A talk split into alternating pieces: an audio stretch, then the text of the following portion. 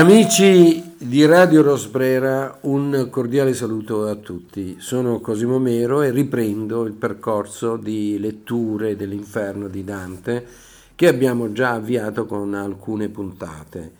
Il tema di questa sera riguarda il terzo canto dell'inferno e coincide con l'ingresso di Dante nell'oltretomba e con l'incontro che farà della prima schiera dei dannati, i cosiddetti pusillanimi, poi con eh, loro arrivo, dico loro perché c'è anche Virgilio insieme a Dante, alla Cheronte, l'incontro con Caron Dimonio, Occhi di Bragia e la spiegazione di Virgilio di questo mm, eh, luogo tenebroso che porterà poi Dante addirittura ad uno svenimento e, e, il proseguo poi dei fatti successivi che avverranno nei canti eh, che um, ci protrarremo poi dopo a leggere. Capo?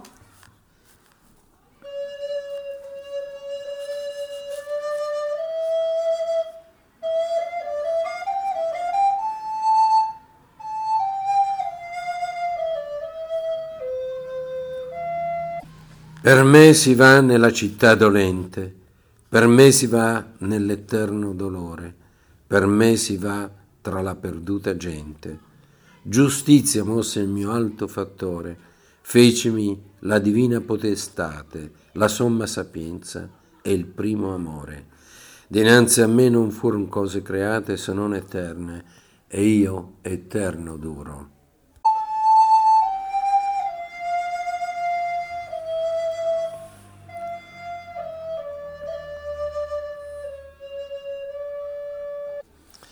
Dante, alla lettura di questa sentenza scritta davanti alla porta dell'inferno, in questa iscrizione così terribile, una porta scardinata, perché quando Gesù morì, discese negli inferi e scardinò quella porta, dico, di fronte a questo terribile eh, stato d'animo, ma anche eh, impatto con il luogo, che ammonisce chi entra a lasciare proprio ogni speranza, resta sconfortato, resta in uno stato, potremmo dire, di disorientamento, anche perché sono parole dure. Per me si va, per me si va, per me si va, attraverso di me si va, attraverso questa porta giustizia mossa il mio alto fattore. Poi viene citata la divina podestate, la somma sapienza, il primo amore, cioè la Trinità divina, che espressero nella volontà del, anche di giustizia l'origine di questo luogo, giustizia. E io oggi volevo soffermarmi proprio su questo concetto, così come l'ho colto nel, nelle parole, ma anche attraverso una riflessione su quanto poteva aleggiare nella mente di Dante con questa parola giustizia. La giustizia ha un'origine che è legata alla necessità. Sono necessarie quelle cose, quelle realtà, quei fenomeni indispensabili all'essere, indispensabili alla vita, come l'acqua, perché siamo fatti di acqua, come l'aria, perché siamo fatti di aria. Come tutte le sostanze di cui ci nutriamo, anche la giustizia fa parte della necessità. Perché se nell'universo, in questo cosmo in cui noi viviamo, non ci fosse la giustizia, e io parlo così come parla Dante, non tanto della giustizia umana precaria e spesso imperfetta, di cui noi stessi ci lamentiamo, ma quella giustizia di fronte alla quale non si può sfuggire, perché fa parte, diciamo, dell'economia stessa dell'ordine cosmico, ebbene, quella giustizia è necessaria perché diversamente il senso e il significato di un percorso esistenziale, di una creatura che non ha mai fatto male a nessuno, che non ha mai offeso nessuno. E chi invece spregiudicatamente in questa vita ha fatto di tutto per ledere il prossimo, Ebbene, saremmo tutti sullo stesso piano, tutti saremmo perché in un universo senza giustizia, io con la mia onestà o bontà e tu con la tua maldicenza e la tua depravazione, siamo sullo stesso piano, non c'è giustizia, siamo tutti di fronte a un nulla che non ci giudica, che non dice nulla di noi, che non, non fa nulla per rendere giusto l'ordine cosmico. Ed è, questo, è su questo che si concentrava Dante. Dante che tra l'altro era assetato di giustizia, proprio perché la realtà da cui proveniva era stata terribilmente ingiusta. Era exul immeritus, questo era sua, diciamo, il suo biglietto di presentazione al mondo. Florentinus natus non moribus, exul immeritus. Fiorentino nato, ma non fiorentino per i costumi. Io sono un esule in merito, immeritato, immeritatamente, fuggiasco dalla mia stessa città. E allora lui era assetato di questa giustizia e aveva capito, dopo un po' di tempo, dopo alcuni tentativi anche di ritornare con quello che gli uomini credono essere la giustizia, cioè combattere, farsi guerra, di tornare in città. Lui ci aveva tentato con i suoi fuoriusciti, con le cosiddette guerre eh, che, che, insieme ad altri eh, esuli eh, dei guelfi, di guelfi bianchi, eh, le cosiddette guerre del Mugello, ecco, erano chiamate così, aveva tentato di rientrare a Firenze, appunto facendosi giustizia con le stesse armi. Ma ma poi dopo capì che doveva andare a far partito per se stesso, perché quella giustizia non era una giustizia valida.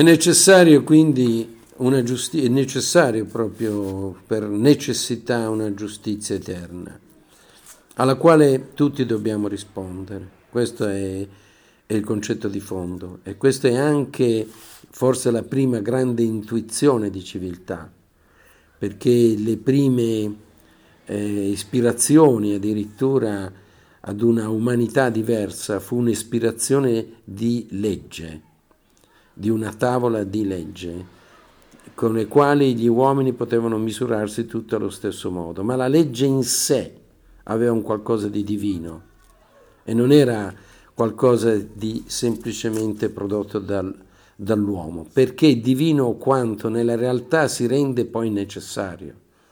E questo è il concetto proprio del divenire anche provvidenziale della divinità. La realtà pone delle necessità di fronte alle quali bisogna rispondere e la legge, pur nella sua precarietà, fa parte di queste necessità. Ma ce n'è ancora un'altra di riflessione da fare, perché infinito per infinito uguale sempre infinito, infinito meno uno uguale infinito, infinito più uno uguale infinito. E perché dico questo? Perché se noi con la nostra umanità, con la nostra esperienza umana, singolare, individuale, non aggiungiamo né sottraiamo nulla all'economia generale dell'universo, perché l'universo no, non ha una giustizia, cioè non ha un contraccambio di un, alcun tipo, allora quello che noi siamo, che saremo, che siamo stati nella vita, non conta nulla, perché di fronte a nulla tutto si annulla, anche la nostra bontà o malvagità.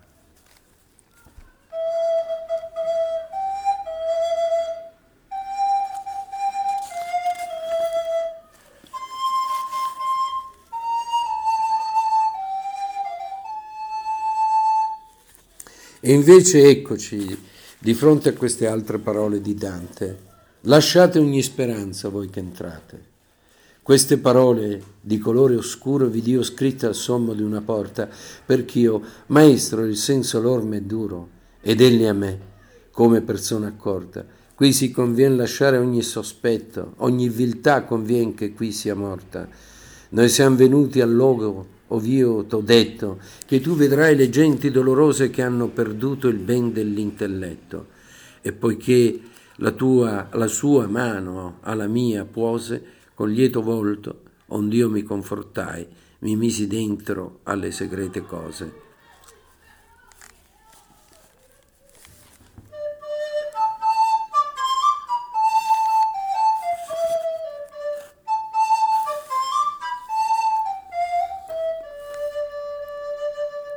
quelli che hanno perduto il ben dell'intelletto, intelletto, intus leggere, leggere dentro le cose, quelli che hanno perso questa capacità di leggere la vera sostanza delle cose. Ecco, quelli sono i veri dannati, quelli sono ridotti a quella maschera di esistenza che poi sarà quella di quanti incontreremo nel corso dell'inferno.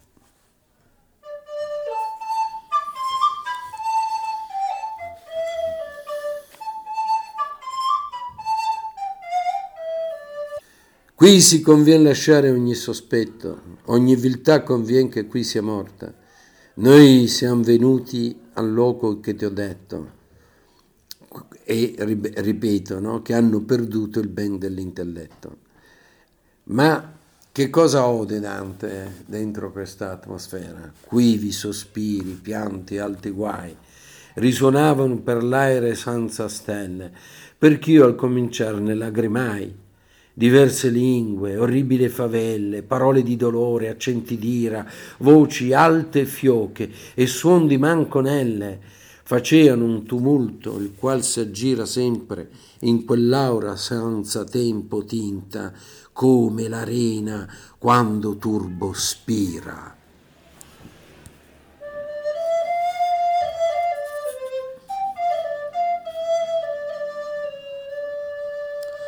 E io che avea d'error la testa cinta, dissi, maestro, che quel che odo?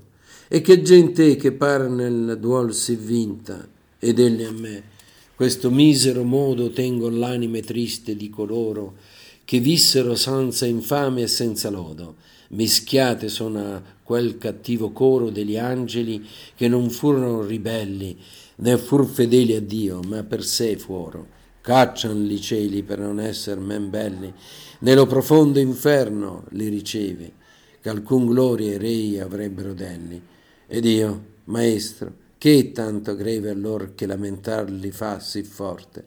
Rispose, Dicerolti molto brevemente, questi non hanno speranza di morte e la loro cieca vita è tanto bassa che invidiose son d'ogni altra sorte.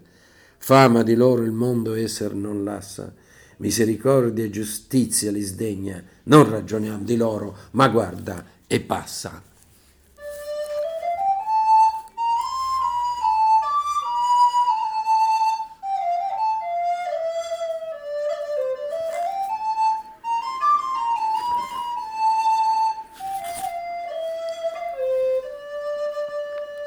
E io che riguardai vidi un'insegna che girando correva tanto ratta che da ogni posa mi parea indegna e dietro le venia su lunga tratta di gente ch'io non avrei creduto che morte tanto n'avesse disfatta.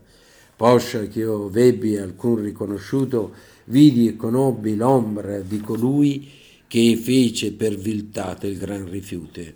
Incontenente inteso certo fui che questa era la setta di cattivi, a Dio spiacenti, ai nemici suoi. Questi sciagurati, che mai non fur vivi, erano ignudi e stimolati molto da mosconi e da vespe che erano ivi. Elle rigavan lor di sangue il volto, che mischiato di lagrime ai lor piedi da fastidiosi vermi era ricolto. E poi che a riguardar oltre mi diedi, vidi gente alla riva di un gran fiume, perché io dissi, Maestro, or mi concedi che io sappia quali son e qual costume le fa di trapassar parersi pronte com'io discerno per lo fioco lume.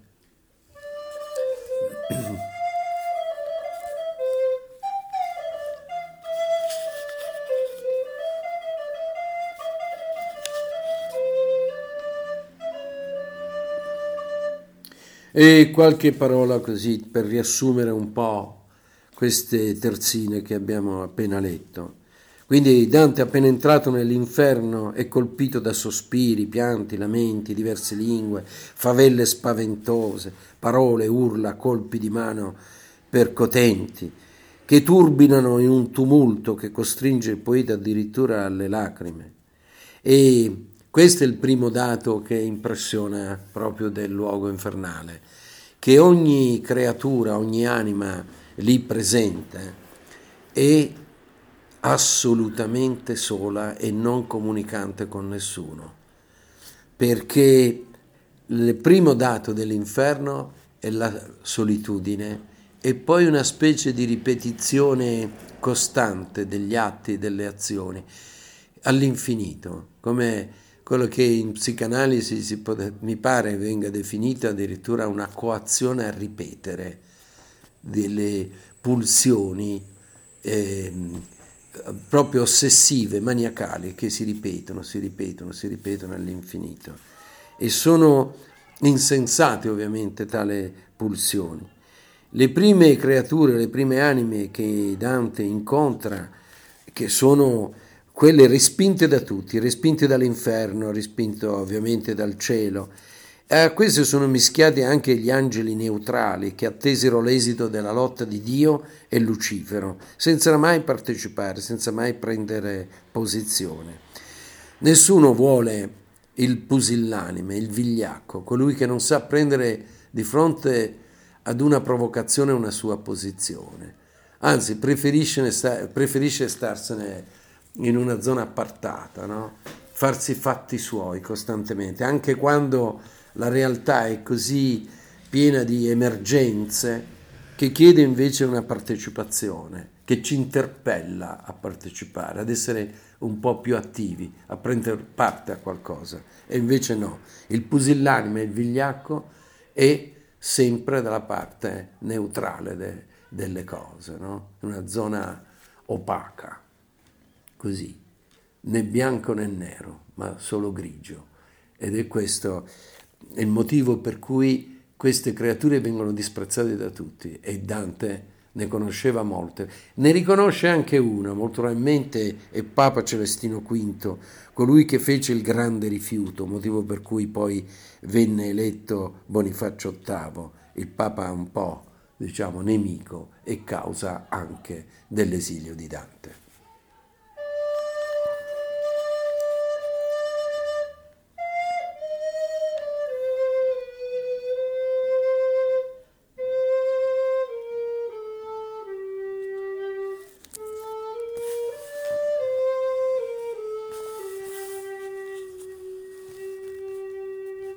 Qual è la pena di costoro? Dante osserva che la loro pena è quella di essere costretti a correre eternamente dietro un'insegna, dietro una banderuola, e sono punti da vespe e mosconi, mentre il sangue che riga il loro volto e le loro lacrime cadono a terra e vengono raccolte da schifosi vermi.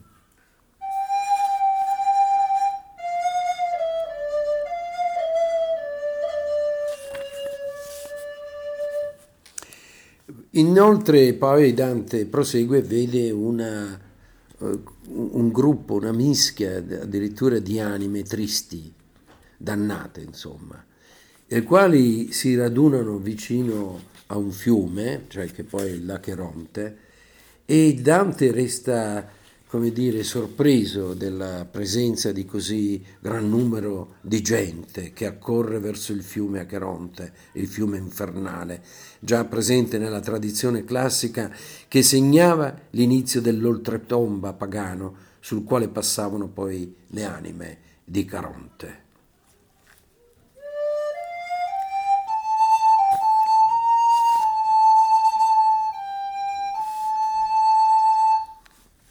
E qui Dante con un tono elegiaco e anche un po' di mestizia vedremo introdurre quello che è un tema de- interessante, eh, volendo veramente altamente riflessivo, che è quello della caducità della vita.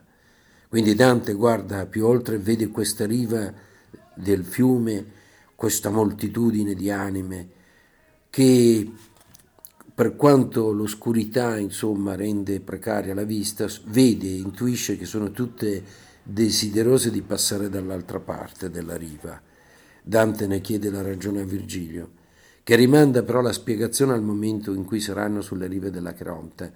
Il maestro ogni tanto richiama Dante ad essere eh, riflessivo ma anche a non essere troppo impetuoso nel voler sapere.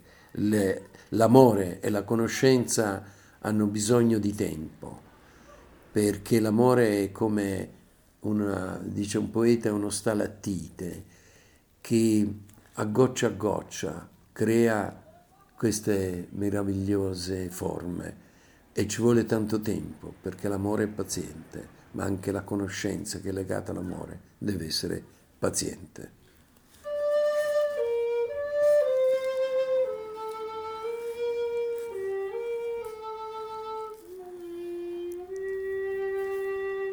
E per questa stessa pazienza, essendo un po' eh, concluso il tempo a disposizione per una trasmissione o comunque per una lettura non troppo affannosa del canto di Dante, che richiede particolare attenzione e coinvolgimento soprattutto nelle prossime terzine, io rimando alla prossima puntata il seguito di questo canto terzo e vi saluto tutti caramente.